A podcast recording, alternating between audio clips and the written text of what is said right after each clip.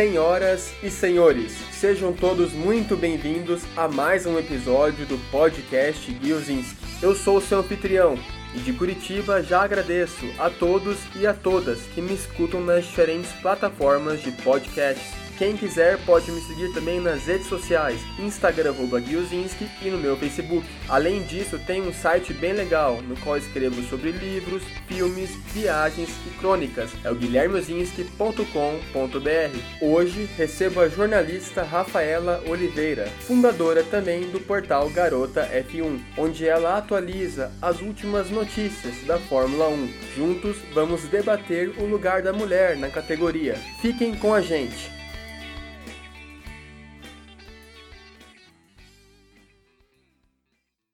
Começando mais um episódio do podcast Guiozinski e hoje tem uma convidada muito especial, a jornalista Rafaela Oliveira. Rafa, tudo bem com você? Tudo bem, olá ouvintes, tudo bem, Gui? Tudo certo, apesar desse, desse período de pandemia, de coronavírus, estamos tentando manter a sanidade e hoje vamos ter uma conversa legal sobre Fórmula 1 e também sobre a visibilidade da mulher na Fórmula 1, que talvez nem todo mundo saiba, mas é um esporte bem elitista, é um esporte bastante dominado pelos homens também. E a Rafaela é talvez a maior fã do Lewis Hamilton aqui no Brasil, apaixonada por Fórmula 1 e ela tem um site também no qual ela atualiza as últimas notícias do esporte e também dá alguns pitacos alguns comentários sobre a Fórmula 1, que é o Garota F1. Rafa, por favor, começa contando para o pessoal de casa como que começou essa sua paixão pela Fórmula 1 e também qual que foi a inspiração para o Garota F1. Bem, eu venho de uma família que é bem fã, assim, de, de Fórmula 1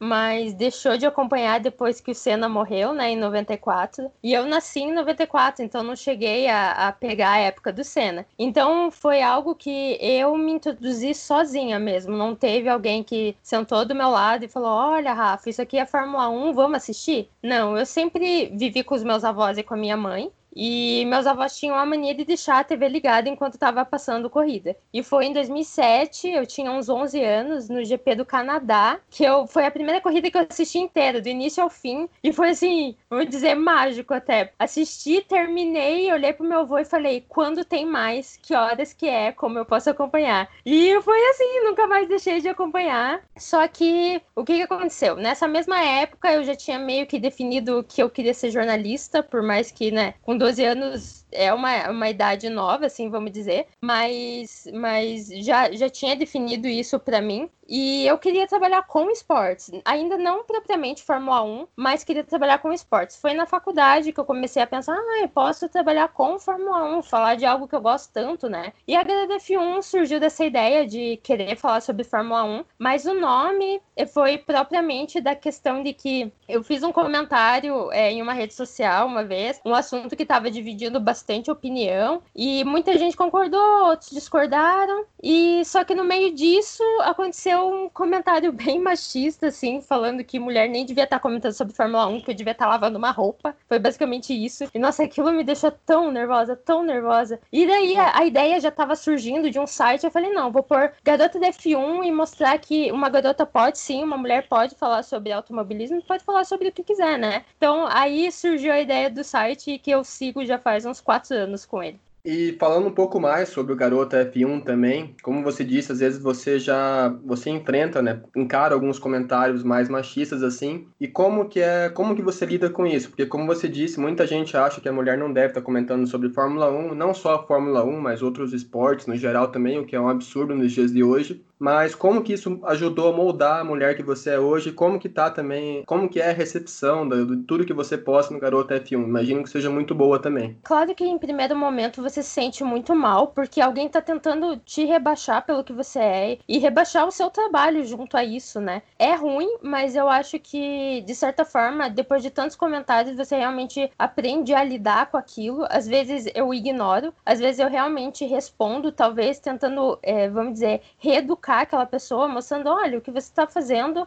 é errado, é infeliz, mas, de modo geral, com, com, os anos assim passando, desde que eu criei a HDF1, é, em 2015, mais ou menos, eu vi que a receptividade é diferente, sabe? As pessoas estão respeitando bem mais. Eu tenho comentários muito bons e, e eles se sobressaem, sabe? Então, se eu tenho um comentário negativo, eu lembro dos 10 positivos que eu tive. E isso me ajuda muito, realmente. Então, é muito legal ver que o meu trabalho, de certa forma, tá abrindo portas, assim, para outras mulheres também mostrarem que o trabalho delas, né? De certa forma. Então, sim, agora eu tô. Eu lido com eles de uma maneira melhor do que eu lidava anos atrás, mas atinge ainda, machuca um pouco. Não, mas eu fico feliz também que você consegue hoje lidar melhor e isso só mostra também que a internet ela tem um papel muito importante. Claro, às vezes temos coisas muito ruins, muito negativas na internet, como em outras coisas também, mas as redes sociais, principalmente, elas podem sim ajudar a dar voz para as mulheres também e inserir elas em, em ambientes que talvez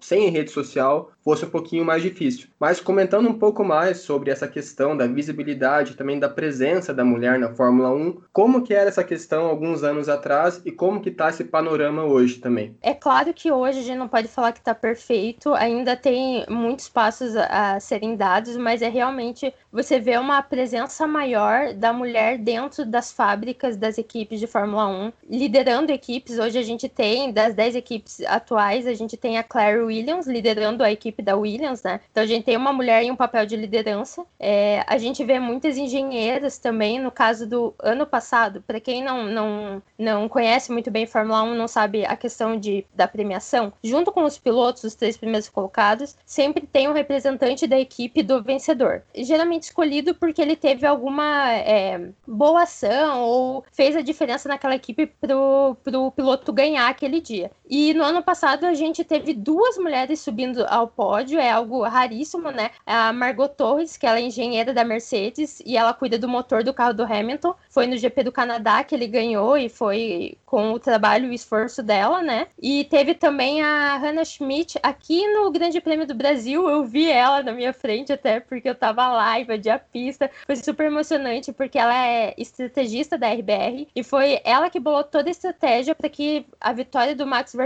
acontecesse, sabe? Então ela foi convidada para receber o troféu pela equipe. Então a gente vê uma presença maior de mulheres, é claro, eu tô aqui citando nomes, então ainda é muito pouco, mas comparado anos atrás, a gente nem via. E algo bem, bem interessante é, ano passado, uma, uma presença chamou muita atenção, porque assim, se já é difícil você ver é, uma mulher engenheira tudo mais, é mais difícil ainda você ver uma mulher trabalhando na parte de mecânica do carro, né? Trocando um pneu. E a equipe da, da Racing Point, ela, eles têm uma mecânica, e o interessante é que o carro da Racing Point é rosa, e ela pinta o, o cabelo de rosa e roxo para combinar com o uniforme. Então, quando a transmissão, por acaso, focou nela, ela ela virou sensação na internet. Todo mundo começou no... comentou: nossa, uma mulher mecânica, que legal! E ela ainda pinta o cabelo para combinar com o uniforme. Então, é, realmente são presenças que estão chamando muita atenção e que dão abertura, né, para meninas que hoje sonham em, sei lá, ser engenheiras de Fórmula 1 poderem se espelhar nessas mulheres, né? É claro, falta muito. A gente não tem uma mulher em si pilotando na Fórmula 1. A gente tem é, duas é, pilotos reservas, né? A Tati na, na Alfa Romeo e a Chadwick na na, Williams, mas a gente não tem propriamente uma mulher pilotando. Ainda é um longo caminho a, a seguir, mas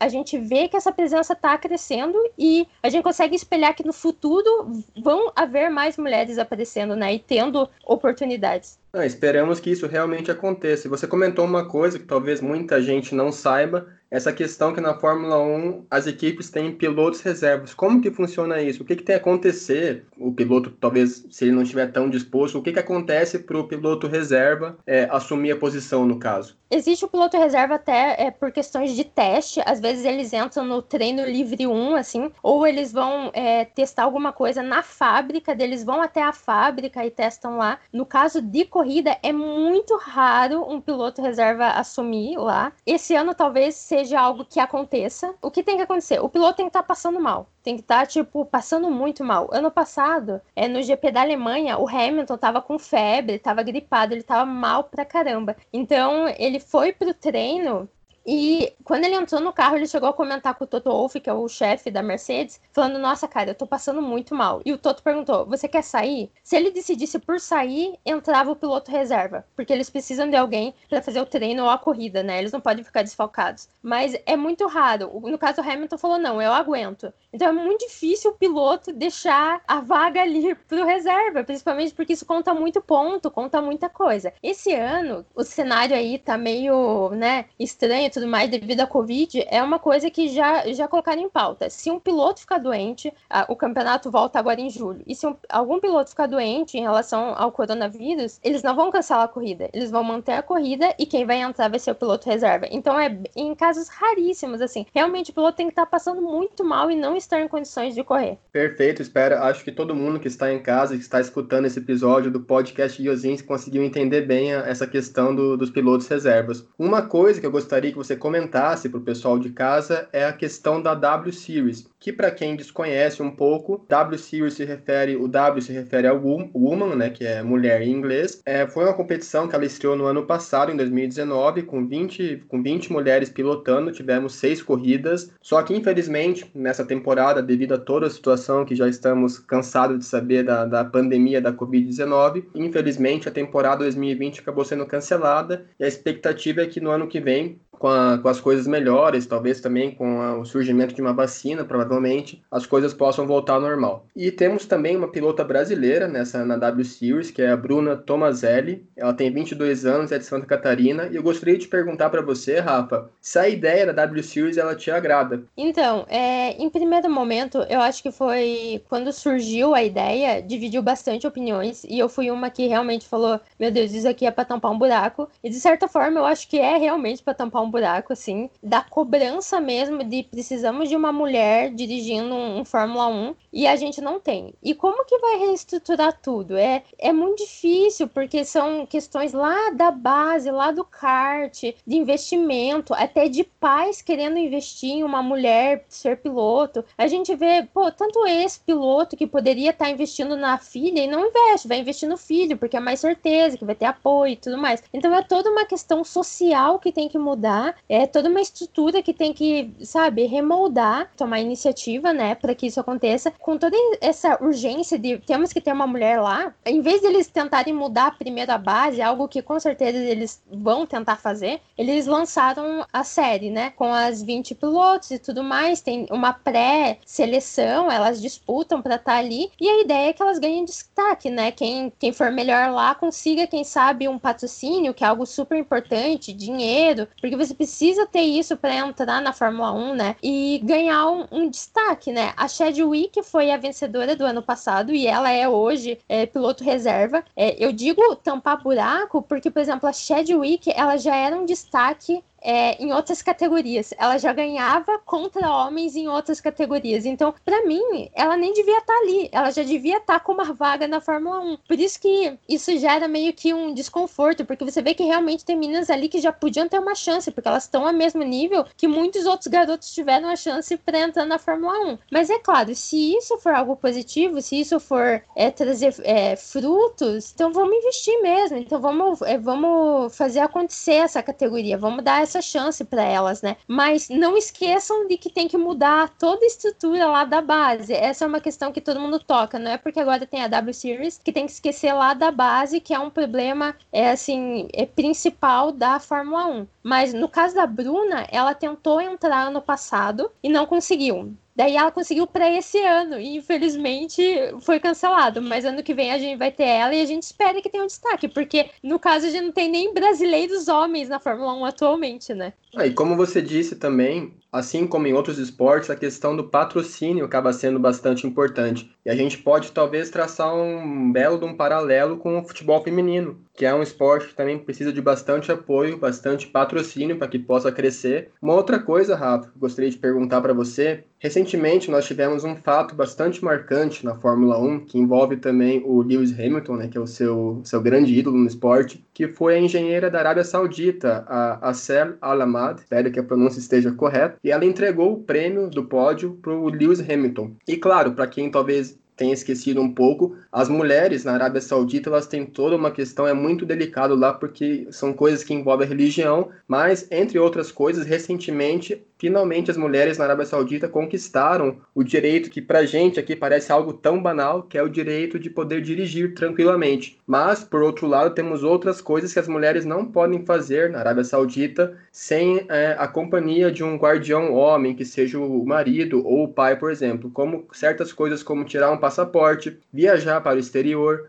abrir uma conta bancária, trabalhar ou abrir uma empresa também sem a companhia de um homem, sem a permissão de um homem, melhor dizendo, e outras coisas também, como ir ao médico, interagir com homens que não sejam da família e andar em público sem a, a, a baja, que é aquela roupa, aquela roupa normalmente preta, de cores bem escuras, que acaba cobrindo todo o corpo quando a mulher na Arábia Saudita ela está andando em público. Temos toda uma questão religiosa que acaba envolvendo esse assunto, e eu queria perguntar para você, Rafa, como que você recebeu a notícia, como que você reagiu, melhor dizendo, à notícia da Acer Alamad subindo ao pódio e entregando o prêmio para o Lewis Hamilton, levando em conta todo esse contexto que eu citei agora há pouco? Então, eu acho que você, né, listando tudo isso, dá para dizer o quanto grandioso foi aquele momento, né? Ano passado, a Fórmula 1 começou a entregar é, troféus para quem era o pole position, para quem largasse em primeiro, né? E no caso em Abu Dhabi foi o Hamilton. E geralmente eles convidam uma personalidade do país para fazer isso. E ela foi escolhida. Então a gente já tem a junção de duas coisas. Ela vive uma região que é extremamente machista por todas as questões que você até listou. E não só vive, como ela foi escolhida no país, na em Abu Dhabi, para entregar esse troféu. Poderia poderiam escolher qualquer homem para entregar e escolheram ela. Então foi realmente, nossa, algo que me emocionou muito, tanto que é, disso saiu um texto que eu escrevi na HDF1 falando sobre a questão da luta das mulheres por espaço, e no caso dela é uma luta, assim, extremamente maior comparando a nossa realidade, né, do, do ocidente, e no caso dela, até citando isso que você falou, de que agora elas têm permissão para dirigir, é, quando saiu essa notícia, ela foi convidada pela Renault é, a equipe de Fórmula 1 a dar algumas voltas com o carro deles para tipo ilustrar isso, sabe? Por fim, mulheres sauditas vão poder dirigir e ela como engenheira de automobilismo e também ela é a única mulher do Conselho de Federação da, da Arábia Saudita de automobilismo. Interessante citar, né? Então ela é uma figura super importante. Convidaram ela para dar esses giros com, com a Renault. Então, nossa, ela já tinha me impactado é, por causa dessa ação em 2018. Então, ano passado, quando eu vi ela entregando o troféu de pole position pro Hamilton, foi, nossa, super emocionante, porque realmente o que que essa mulher deve ter passado pra estar tá ali, né? Imagine se pra gente aqui no Brasil é, o espaço pra mulher é difícil, imagine pra ela por todas essas questões de religião e de cultura e, e política e tudo mais. Então foi realmente algo que não emocionou só a mim. Quando eu divulguei a, a imagem, eu vi que o retorno realmente nas redes sociais foi muito grande, do tipo, nossa é realmente algo para se comemorar. Foi muito emocionante. É, como você disse também, é um fato que com certeza já entrou para a história e apesar de ser algo cultural, a gente pode falar assim na Arábia Saudita, não é por isso que a cultura não pode se remodelar e mudar e melhorar também. Claro que a gente sabe que ali envolve toda uma questão religiosa, então até coisas que talvez para a gente falar com mais propriedade a gente deve estudar mais também, para entender melhor como funciona a religião nesses países do Oriente Médio. Com certeza esperamos que nos países do Oriente Médio as coisas possam melhorar e melhorar logo, né? Porque essas mulheres realmente elas devem passar por coisas que a gente não consegue imaginar aqui no Brasil também. Você é uma pessoa que já foi várias vezes para Interlagos, você costuma todo ano tentar ir para Interlagos quando é, tem aquelas corridas famosas, as últimas corridas da Fórmula 1, da temporada da Fórmula 1. Eu gostaria que você compartilhasse com os ouvintes um pouco das suas experiências em Interlagos. Como é que é a questão lá, até essa questão do machismo? Como é que a questão do público é meio dividido, é mais talvez dominado por homens, por mulheres? Você já passou, já vivenciou, já viu alguma situação machista em Interlagos também?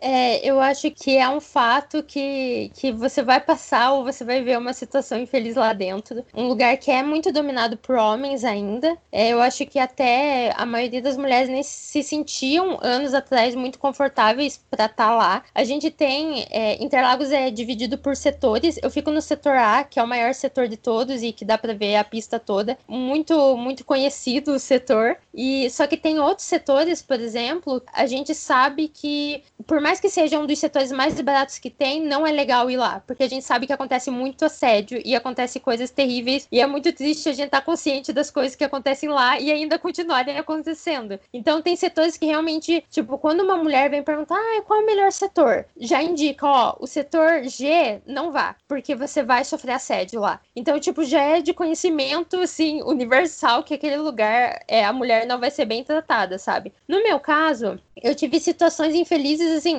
vamos dizer, não diretamente, ai, passaram a mão em mim ou coisa assim, mas é bem aquilo de, ai, sabe, receber uma cantada, alguém tentar flertar com você no meio da corrida, pô, eu paguei caro pra estar tá aqui, eu quero assistir a corrida, não quero que você fique dando em cima de mim, sabe? E é uma situação que você vê até, o primeiro ano que eu estive, eu estava com um grupo de meninas, nós éramos em cinco, e uma delas estava acompanhada do pai e dos amigos dele. Eles faziam uma rodinha em volta da gente pra gente não ser importunada, sabe? A gente chega a esse nível. Ano passado eu fiquei muito feliz porque a gente criou um grupo no WhatsApp para mulheres para falar sobre automobilismo e essas meninas se reuniram ano passado lá em Interlagos. Então, tipo, as mulheres estavam em peso lá. Então a gente tava, nossa, você via aquele mar de gente, nossa, você via muita mulher. Então foi muito legal ver esse crescimento de interesse das mulheres de estarem lá. Então, essas situações infelizes e que eu já escutei meninas infelizmente passando, até por estarem comigo ou eu estar longe e ver, é, hoje já não estão é, freando mais tanto elas de estarem presentes. E eu, particularmente, não vou deixar de ir por causa disso. E eu acho que essa deveria ser a resposta, sabe? É claro que é muito triste você sofrer assédio, é horrível e não é todo mundo que tem que aguentar, de maneira nenhuma. Mas eu acho que quanto mais a gente se impor, impor a nossa presença e mostrar que a gente tá insatisfeita com a importunação dos outros, essas coisas vão mudar. E ano passado eu também vi isso, tipo,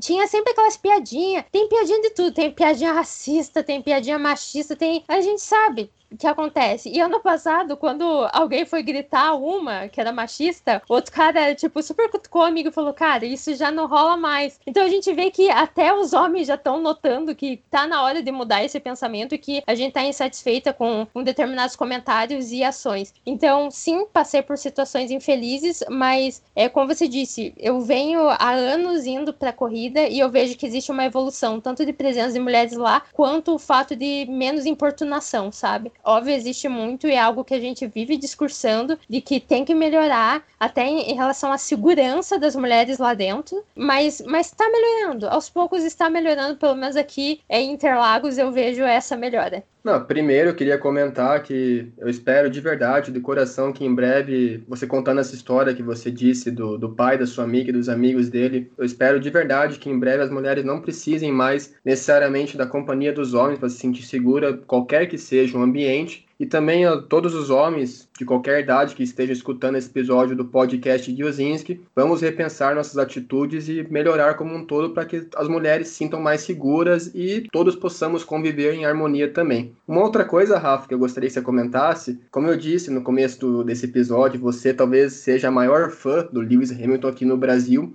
e ele é um cara que ele é bastante engajado nas questões sociais. Recentemente, estamos vendo agora, na verdade, desde a morte brutal do George Floyd em Minnesota, nos Estados Unidos, ele é um dos caras mais ativos nesse meio do esporte, nessa questão da luta, da luta racial também. Assim como outros atletas negros nos Estados Unidos também, temos o caso do LeBron James, que eu particularmente sou bastante fã, porque eu gosto bastante de basquete, como você sabe também, é um dos meus jogadores favoritos. E eu gostaria que você comentasse, para você, você acha que o papel do Do Lewis Hamilton, ele é bem importante, até na questão da visibilidade da mulher na Fórmula 1, você acha que ele colabora para que as coisas melhorem? Nossa, eu acho que colaborar é até uma palavra muito pouca porque ele tá fazendo, sabe? E não é nem questão só na Fórmula 1. Ele, como você disse, ele é uma pessoa muito engajada em, em tantas ações, em tantas ações, assim, que ele não precisava. Você, sei lá, no, no espaço que ele tá agora, no nível que ele tá agora, ele podia muito bem ignorar e seguir a vida dele, mas ele realmente, na questão da mulher, sendo bem direta, as ações que ele toma, ele tem uma amizade muito forte com a Serena Williams, a tenista. Então, eu vejo que realmente, tipo, ele já falou abertamente que em conversas com ela, ele começou a ver quanta dificuldade as mulheres enfrentam em qualquer esporte, sabe? E até quando saiu, há dois anos atrás, a lista dos 100 atletas mais bem pagos, ele foi um que discursou fortemente o quanto era absurdo não ter uma mulher na lista. Nos anos seguintes, que apareceu a Serena Williams, por exemplo, ele falou, pô, só uma mulher, o que que tá acontecendo? E no caso, como, como ele é alguém bem ativo nesses comentários, ele geralmente é o alvo das perguntas de jornalistas. Ninguém mais pergunta para nenhum outro piloto o que, que eles acham da falta de mulher na Fórmula 1, só perguntam para ele. E como ele é bem questionado, ele sempre dá uma resposta, até seguindo o padrão dele na questão racial, de que falta muito, que a Fórmula 1 faz muito pouco, o automobilismo, em modo geral, faz muito pouco para mudar essa realidade da presença da mulher lá, e que realmente eles têm um problema e que eles pedem que isso melhore. Então ele é uma pessoa que ele realmente está muito engajado nisso, sabe? Então quando tem um discurso, acontece alguma coisa que realmente atinge as, as mulheres, ele tenta pelo menos dar um espaço nas redes sociais para comentar sobre isso. E, e entrando basicamente né, na questão racial agora, é, é, saindo um pouquinho da pauta da presença da, da mulher no automobilismo, eu acho muito importante comentar a força que ele deu é, essas últimas semanas é, para toda essa questão da, da visibilidade negra no mundo. Ele sendo o único piloto negro da Fórmula 1 e basicamente a gente não vê é, a possibilidade de nenhum outro piloto negro nos próximos anos. A gente já tem toda uma nova geração aí, não tem ninguém. A gente olha para a base, não tem ninguém, então a gente sabe que, que vai demorar ainda para surgir outro. É, ele foi muito importante quando ele, ele falou abertamente o quanto ele estava insatisfeito que a categoria e nem que os colegas dele tinham comentado nada sobre o caso do Floyd. E depois que ele falou isso, todos os pilotos começaram a se, se pronunciar. A própria Fórmula 1, que a gente sabe que é uma, é uma categoria de, que envolve muita política, muito dinheiro, e geralmente eles não falam nada, eles ficam quietos em tudo, até eles se pronunciaram. Então você vê o quanto a presença dele é forte lá. É, é, é olhando isso que a gente vê que estar uma pessoa lá faz a diferença. Então, quem sabe uma mulher estando lá, talvez dê né, mais voz a isso, como ele está dando voz às pessoas negras, né? Então, nossa, ele é extremamente importante para a categoria e para a sociedade de modo geral. Eu ia, eu ia comentar exatamente isso, que eu estou, estamos todos acompanhando os,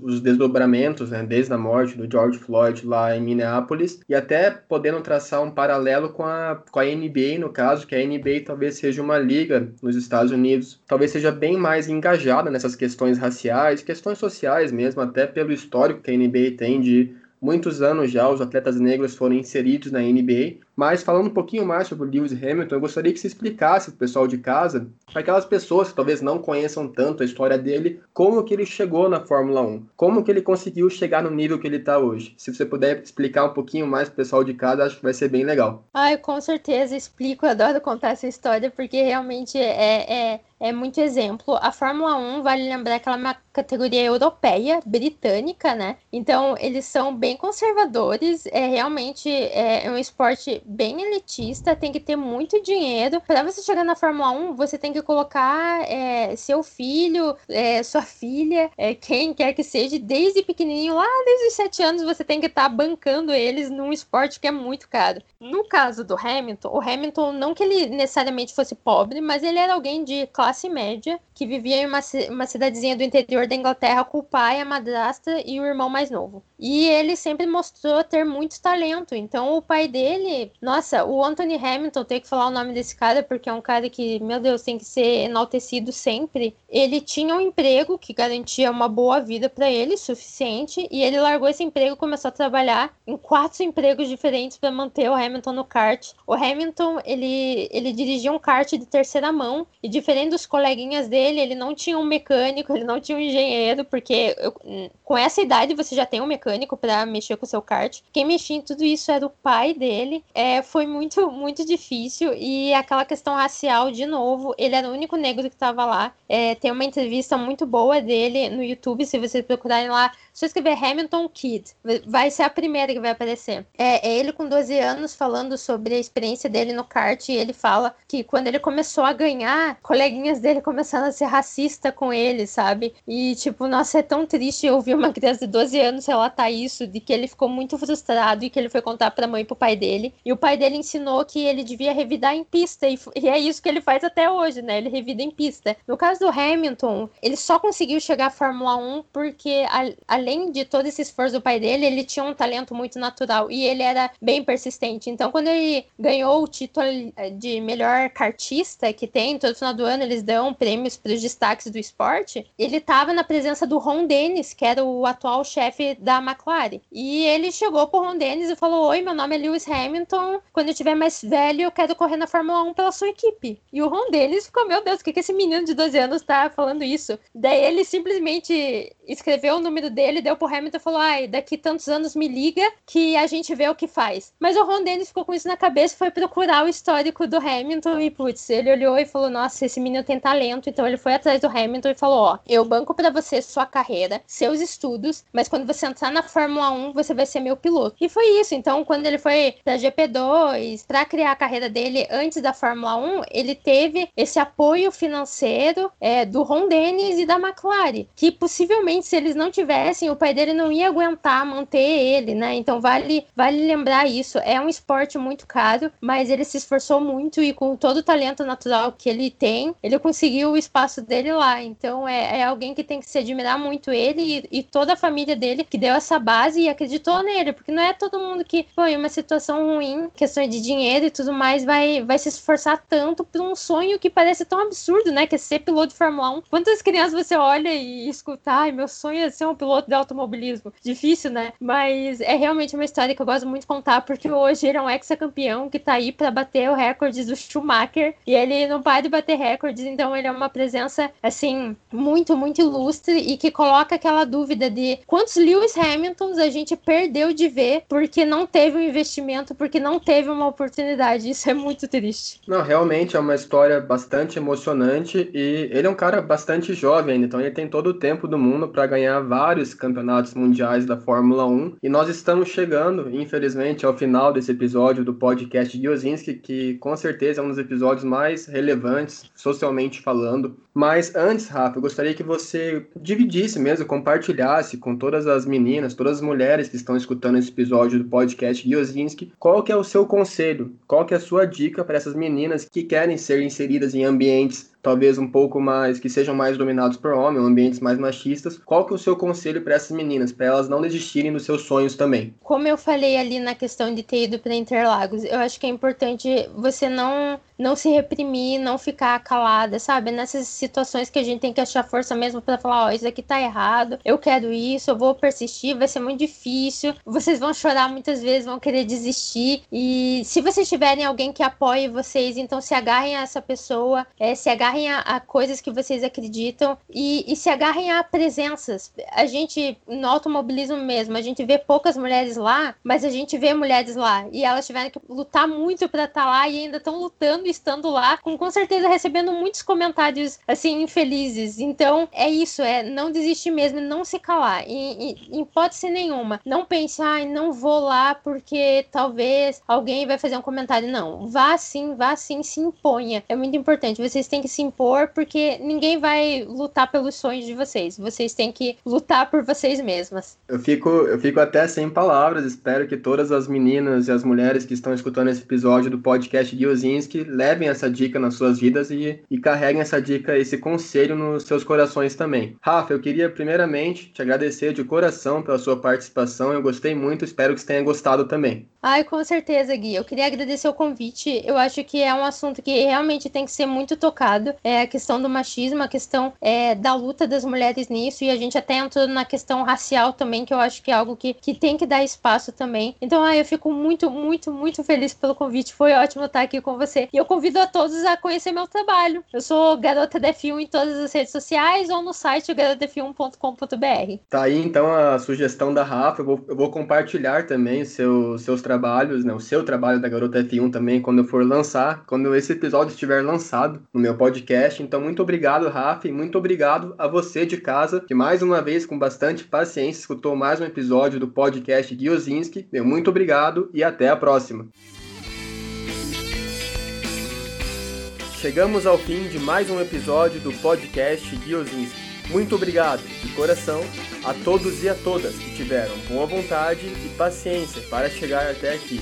Como diria meu querido avô Luciano Zinski, junte-se aos bons e será um deles. Mas se não quiser, pode vir com a gente mesmo. Não se esqueçam, sigam meus trabalhos no Instagram Guilzinski, no Facebook e em meu site pessoal guilhermezinski.com.br. Tchau e nos vemos em breve.